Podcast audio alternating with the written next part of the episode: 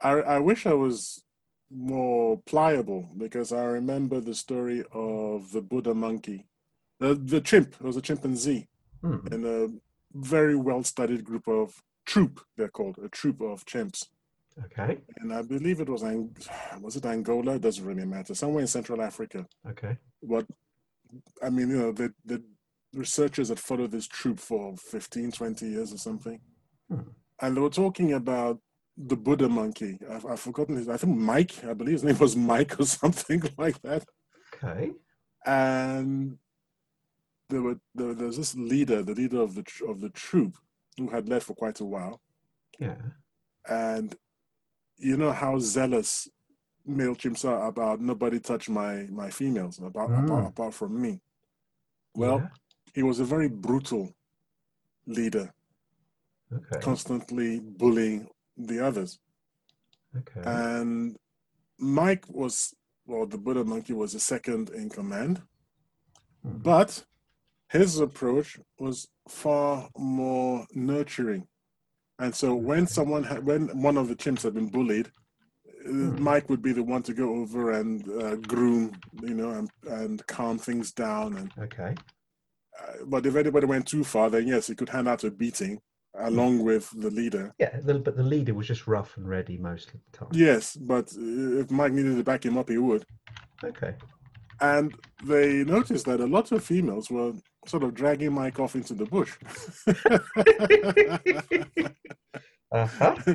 when opportunities arose, which Okay. apparently they did, to Hmm. the point where uh, s- supposedly uh, most of the offspring were his.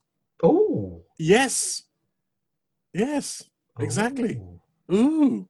Oh, so yeah. seriously, it's like calm down, man, and be and be more like be more like Mike the Buddha monkey. And oh, and the the autopsy on the the leader uh, Hmm. sh- showed that he just died of stress.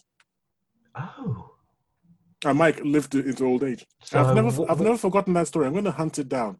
So what you what you're saying then? You're saying in effect that you should be just Calm more phlegmatic and just yes, relax. that's a and not- lovely, lovely word. I, I wouldn't. I don't think I'd have used it in a hundred million years. I know Okay. of it, but it doesn't naturally come to uh, uh, come to me. But I will use now that you've said it. It's a lovely use of the word phlegmatic, and yes, I Yeah. think I think practice phlegmatism Hmm.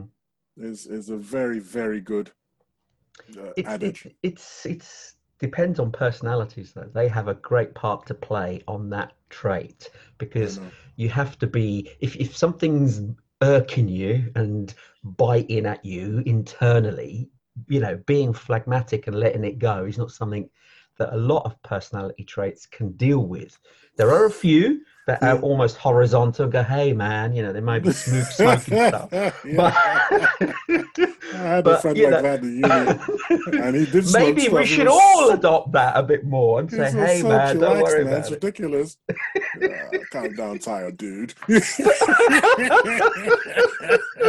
Was his attitude? oh brilliant Strangely brilliant. enough, unfortunately, he's of my close friends at uni. Uh, he's not doing health wise very well. So Mm, mm. it's not a universal.